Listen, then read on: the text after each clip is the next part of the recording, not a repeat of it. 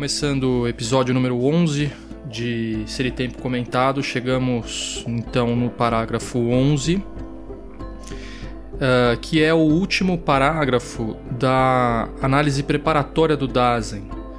É, ou seja, ele tem um caráter ainda bastante introdutório uh, no que diz respeito às questões mais uh, uh, direcionadas àquilo que a gente vai que ele vai falar de, de mundo, de mundanidade. Ele ainda não não entra diretamente nisso, então ele está pegando ainda algumas questões relacionadas à antropologia, psicologia, um pouco seguindo na linha do que a gente fez no último episódio, né?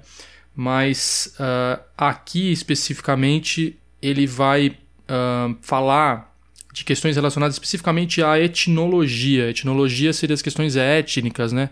povos primitivos, uh, e a insuficiência uh, de, de uma aproximação da questão do ser uh, via Dasein por, por, por essa, dessa forma, da forma etnológica da coisa e a relação disso com o conceito natural de mundo. Então, falando a respeito do título, eu vou, vou ler o título só para nos guiar aqui. Uh, a, uh, parágrafo 11, a analítica existencial e a interpretação do Dasein primitivo, as dificuldades na obtenção de um conceito natural de mundo. Esse é o parágrafo. Então vamos lá. Antes de começar a falar especificamente do parágrafo, queria fazer um breve comentário aqui a respeito de uma coisa que eu topei aí nos últimos dias. Eu estava escutando um podcast a respeito de um, consciência, questões relacionadas à consciência, mas por uma outra via, e mais de um filósofo é, alemão que eu não me lembro o nome, nem vou pegar aqui o nome dele, mas depois se eu, se eu lembrar eu coloco no post. Mas o que eu achei interessante é que Heidegger foi citado ali no começo da conversa e é curioso, né, que em muita, muitas vezes em que Heidegger é colocado para muitos para muitas pessoas que, que pensam, os filósofos, etc., é, ou mesmo psicólogos, é, vem a questão do nazismo, né, da, do envolvimento do Heidegger com, com, do Heidegger com o nazismo. Eu nem vou entrar aqui nesse tema, porque é um tema amplo e quem quiser saber mais sobre isso, acho bem recomendável a leitura do, da biografia do Heidegger pelos, pelo Rudiger Safransky.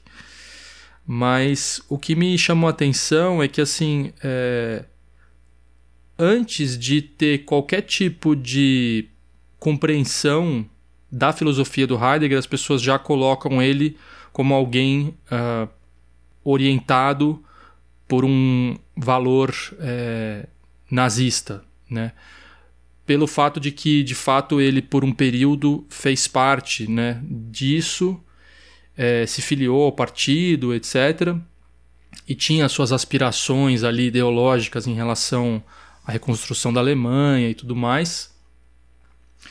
E uh, além da questão dele ter depois saído do partido e ter se, se distanciado do nazismo, né, que é um ponto que não é falado tanto, tanto quanto a questão dele ter entrado, o que me chamou a atenção nesse caso específico é o quanto que esse argumento de, da aproximação dele com esse tipo de ideologia é, parece ser suficiente para muita gente descartar o Heidegger, né? E aí jogar o bebê junto com a água do banho, sabe? Aquela, aquele, aquele dito, né? É, e, e assim, acho que o Heidegger pode ter várias. a filosofia heideggeriana pode ter vários pontos negativos, assim, super compreensíveis, né? Inclusive é, o, o fato do quanto é trabalhoso é, entender o Heidegger, né? Para começo de conversa pela forma também como ele escreve e tudo mais. Como ele coloca as questões, que eu nem acho que que é tão tanto uma questão de ele complicar, mas é porque acho que a, o que ele fala é tão diferente, vai numa linha tão outra do que a gente está acostumado, que acho que isso também faz ser complicado. Mas enfim, essa questão de ser difícil, eu, eu entendo e acho super uh, compreensível, assim, de que muitas pessoas não vão nesse, nesse caminho por conta de ter que ficar decifrando, né, é, Heidegger. É, o que eu acho que, que eu, que, eu, não entendo muito, que eu gostaria de entender, mas enfim, eu estava pensando sobre isso, é, assim, o que faz alguém né, é, jogar tudo aquilo fora diante de um, de um argumento de que assim, ah, então é, uma vez que, e é isso que eu vi no podcast, mas uma vez que o Heidegger se aproximou ao nazismo, então a sua filosofia toda está é, manchada é, por isso. E a filosofia dele contém no interior dela uh, valores misóginos ou é, racistas, uh, sei lá, e tudo aquilo que, que se mostrou ali na, na Segunda Guerra. É, isso, isso é uma coisa que eu realmente não, não entendo, assim, e, e assim como também é, você poderia encontrar é, frases ou citações racistas ou preconceituosas em outros filósofos, como Nietzsche, por exemplo, isso não, não tira é, o, o, o valor de, de tudo aquilo que foi feito e tudo aquilo que. É, porque assim, é como se talvez a gente quisesse encontrar na figura de uma de uma pessoa um ser perfeito, sabe? Que nunca errou, que nunca mostrou lados é, escuros, né? É, pontos cegos, etc. Então eu só queria fazer essa, esse comentário porque isso é uma coisa que é, ficou comigo aí esses, esses tempos.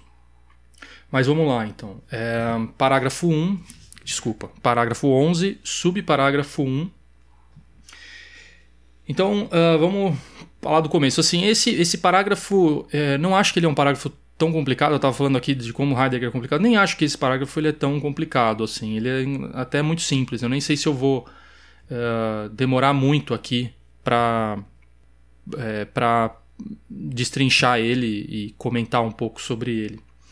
É claro que as questões que são colocadas, os temas, eles são vastos e podem ser abordados de várias formas, por vários ângulos, mas isso sempre. Mas a questão fundamental aqui, que é a questão desse, do, do primitivo, do Dasein primitivo, que ele vai falar, nem acho que é uma coisa assim tão, tão uh, além, assim, sabe? Assim, diferente, por exemplo, quando Heidegger fala de ser, né?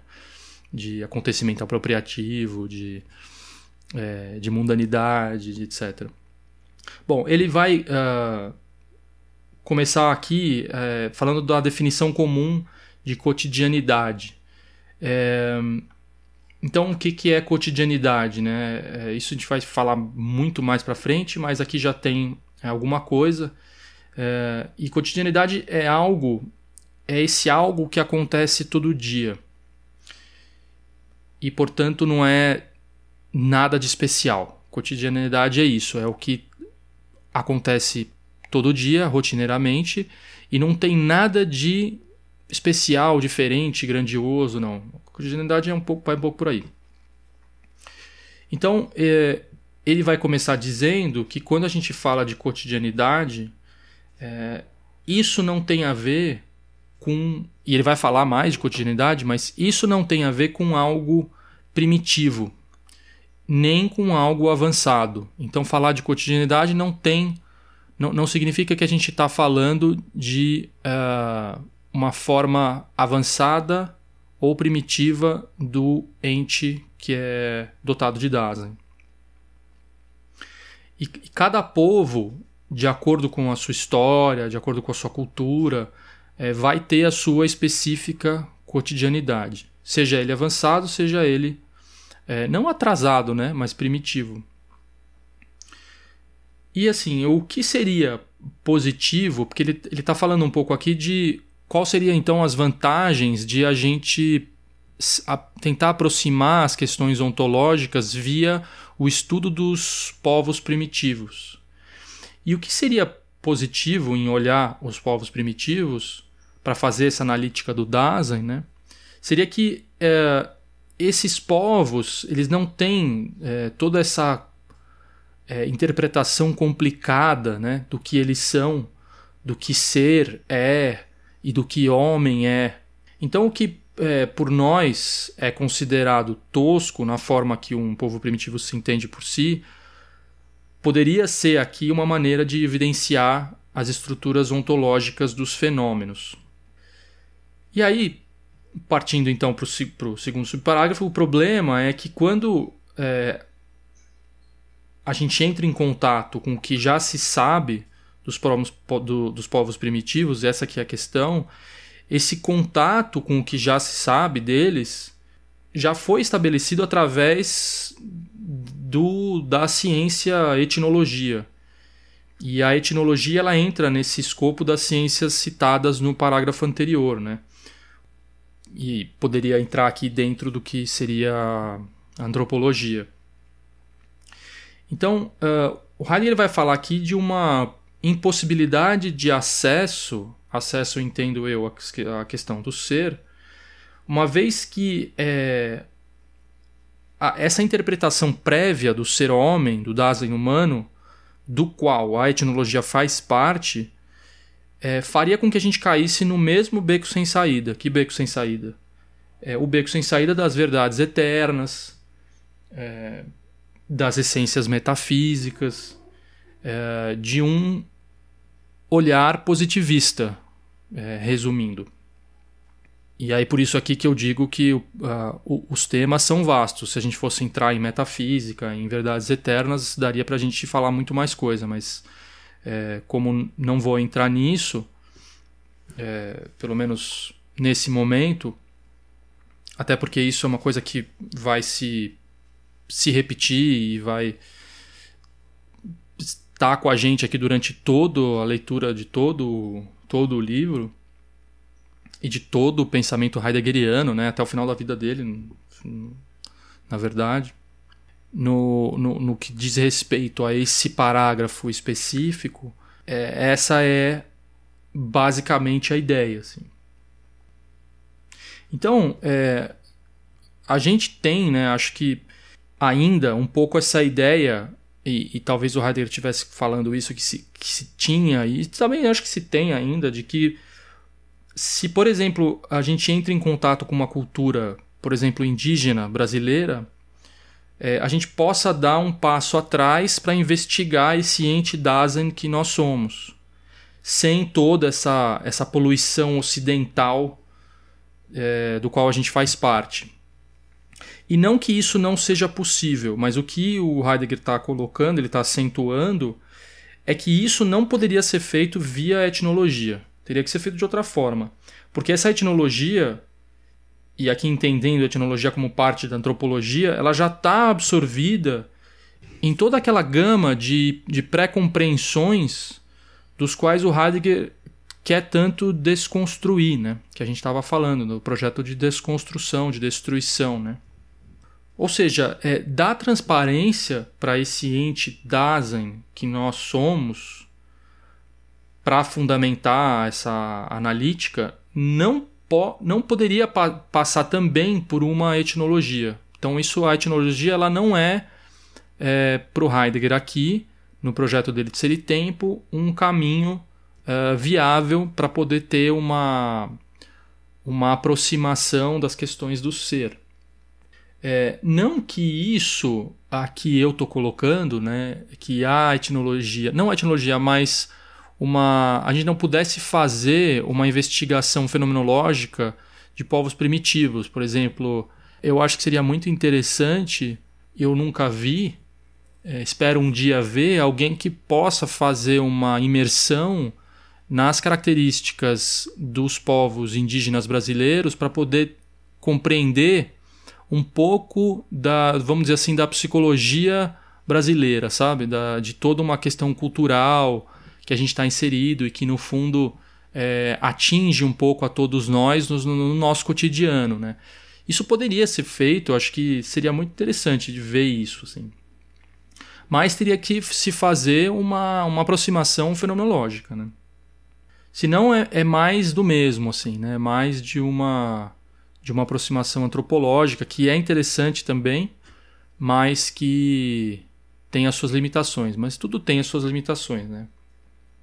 Então, é, no final das contas, o Heidegger está fazendo aqui uma diferenciação radical né, da, da, da pesquisa que ele está fazendo diante das ciências positivas. E aí ele fala da abre aspas aqui, né, da depuração ontológica do onticamente descoberto e assim a, a, fecha aspas, mas a depuração ontológica do onticamente descoberto não supõe qualquer tipo de progresso, mas é, muito mais uma repetição do problema de uma forma transparente para si mesmo. Então, é, por que estou que, por que que colocando isso? Porque o que o Heidegger vai falar dessa depuração ontológica do onticamente descoberto não é, quer não é uma via das ciências positivas. O progresso ele é positivista, né?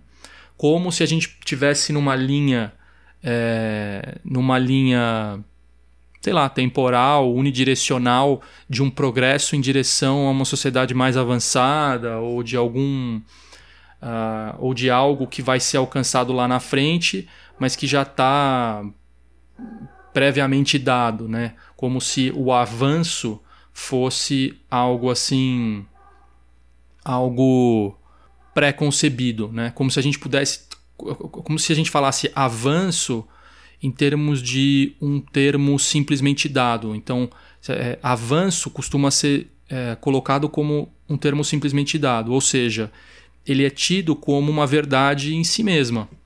É...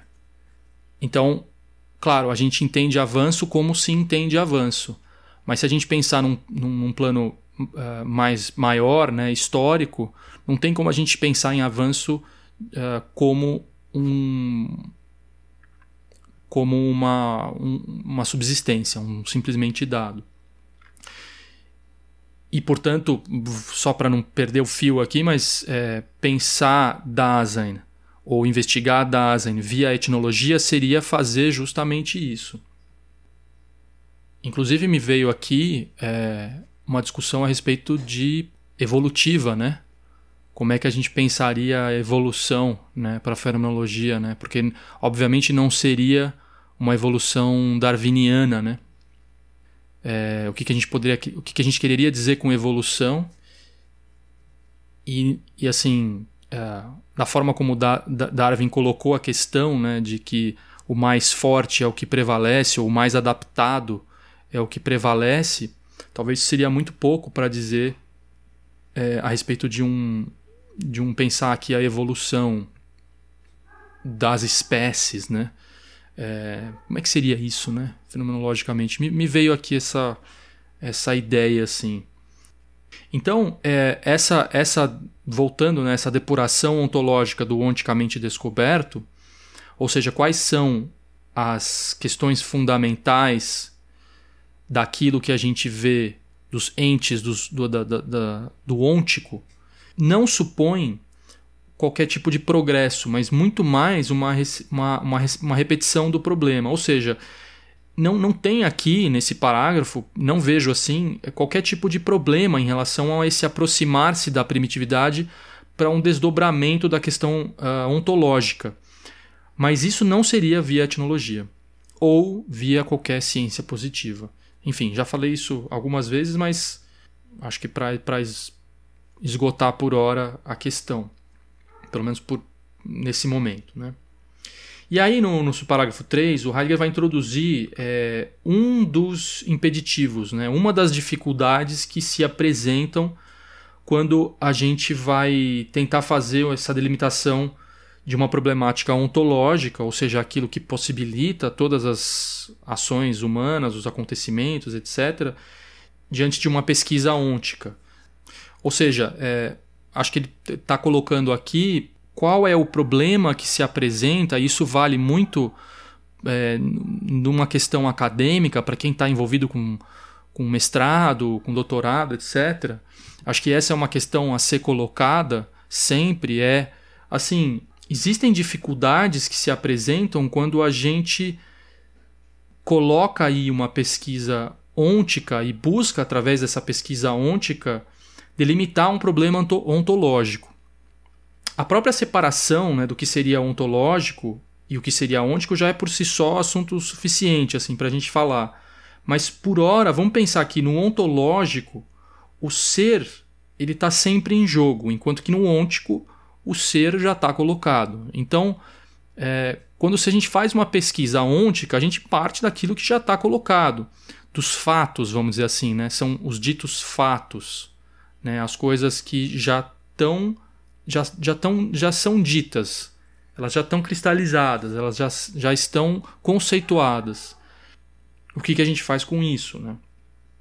E aí, quando o Heidegger vai falar aqui desse desideratum, né? desideratum seria os pré-requisitos que a filosofia sempre se vê de novo precisando, mas nunca conseguindo alcançar, é, o que o Heidegger vai dizer que isso é o chamado conceito natural de mundo.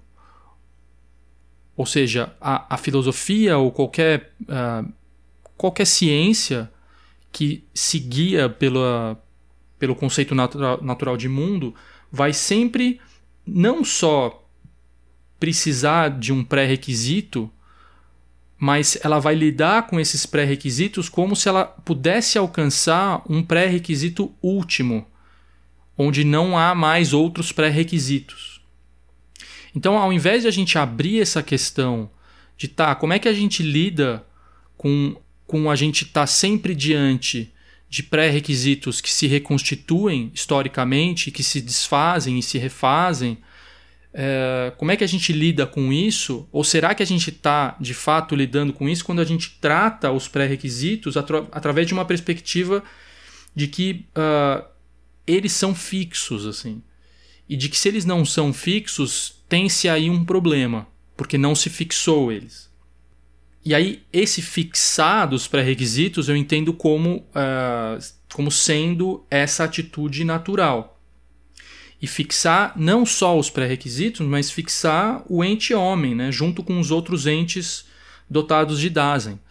Então, é, essa questão do conceito natural de mundo ela tá como pano de fundo não transparente para todas as pesquisas positivistas. Elas, é, o Heidegger está fazendo aqui uma, uma desconstrução da forma como se pesquisa naturalmente. Então, o que ele está dizendo é que naturalizou-se o mundo e nós mesmos como parte desse mundo, e ao mesmo tempo se esqueceu ou nunca se percebeu essa naturalização. Então, nesse momento, isso está sendo colocado aqui. É inicial, etc., mas é, faz parte de um processo. A gente está sempre diante disso, relembrando isso.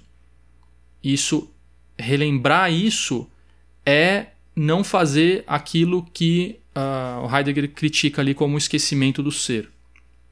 Então, esquecer, esquecimento do ser parte desse esquecimento do ser, ou uma forma da gente entender o que é esquecer o ser, é fixar as coisas e o homem a partir de pré, é, fixar elas em, em pré-requisitos que não, não mudam mais, ou que não tem qualquer é, clareza a respeito do que se, se, se fez fixar isso em pré-requisitos. Então, se homem é Homo sapiens, não, não, existe um problema aí em homem ser Homo sapiens e definido dessa forma. Mas a questão é que, ao fazer isso e se esquecer do, do processo que fez com que a gente fixasse o homem como Homo sapiens, aí sim se tem uh, um problema e uma, sei lá, uma certa insuficiência principalmente para a gente aqui na clínica, assim, porque na prática o que a gente vê, é, ou pelo menos o que eu vejo, é um constante, uma constante dúvida ou uma constante, um constante fluxo de uma vida que jamais se fixa nisso ou naquilo, ou até poderia ir além, assim, justamente essa fixidez em uma coisa ou outra é justamente a questão. Ou se você pegar do ponto de vista do acompanhamento terapêutico, a não fixidez em nada vira também uma questão. Ou seja, para a gente, no nosso trabalho, a questão é tão delicada, né? E é interessante como envolve todas essas questões que o Heider está colocando aqui, não de forma direta, mas de alguma forma envolve isso, mesmo que a gente esteja ainda num, num momento aqui bem introdutório. Então, no que se refere a esse parágrafo, Heidegger vai colocar que, apesar de uma aparência de multiplicidade de culturas primitivas, etc., e modos de ser é, apesar de tudo, toda essa multiplicidade fazer com que pareça frutífera a pesquisa, e aí é isso que ele está chamando da pesquisa ôntica, no fundo, é, dessa forma não se reconhece o próprio problema. Porque mesmo a, uma multiplicidade de modos de ser e de culturas exóticas, etc., que pode parecer uma coisa tão rica, talvez se esteja escondendo aí no fundo uma, uma orientação ontológica onde, é, sei lá, se o real é 4, eu vou defini-lo como 2 mais 2. Como se eu pudesse definir 4 por 2 mais 2, ou 2 mais 1 mais 1, ou qualquer coisa que seja. E aí lembrando aqui o nosso camarada Ozzy Osbourne do outro episódio, né? Mas que, que, que é 2, né? Então o Heidegger está falando aqui que uh, esse, o domínio do múltiplice, né? Tô, tô aqui, eu tô lendo a frase dele, né? Então abre aspas. O domínio do múltiplice numa tabela geral não garante um entendimento efetivamente real do que foi ordenado. Fecha aspas. Então, se para qualquer coisa que a gente entenda é, se, se faça necessária uma ideia de mundo, porque o Dasein ele é constituindo, constituído essencialmente de mundo, então o Heidegger vai dizer que primeiramente a gente precisa penetrar nessas estruturas fundamentais do Dasein que constitui mundo. E aí mundo não é uma soma de múltiplas unidades, para começo, começo de conversa. Assim como o Dasein também não é uma soma de múltiplas culturas. Então, é, meramente catalogar etnias não vai garantir que a gente penetre nas questões fundamentais. Isso não vai, não vai garantir nada. E então é isso, né? Então ele teve como, resumindo aqui, ele teve como tarefa nesse parágrafo guiar essa interrogação a respeito do Dasein, mas lembrando antes de tudo a respeito de ser, né? Pela via de uma desconstrução do caminho etnológico, como garantidor de qualquer pretensão ontológica. Para mim, esse é, é a ideia fundamental aqui desse parágrafo. Então vou ficar por aqui. Um grande abraço e até mais. Tchau.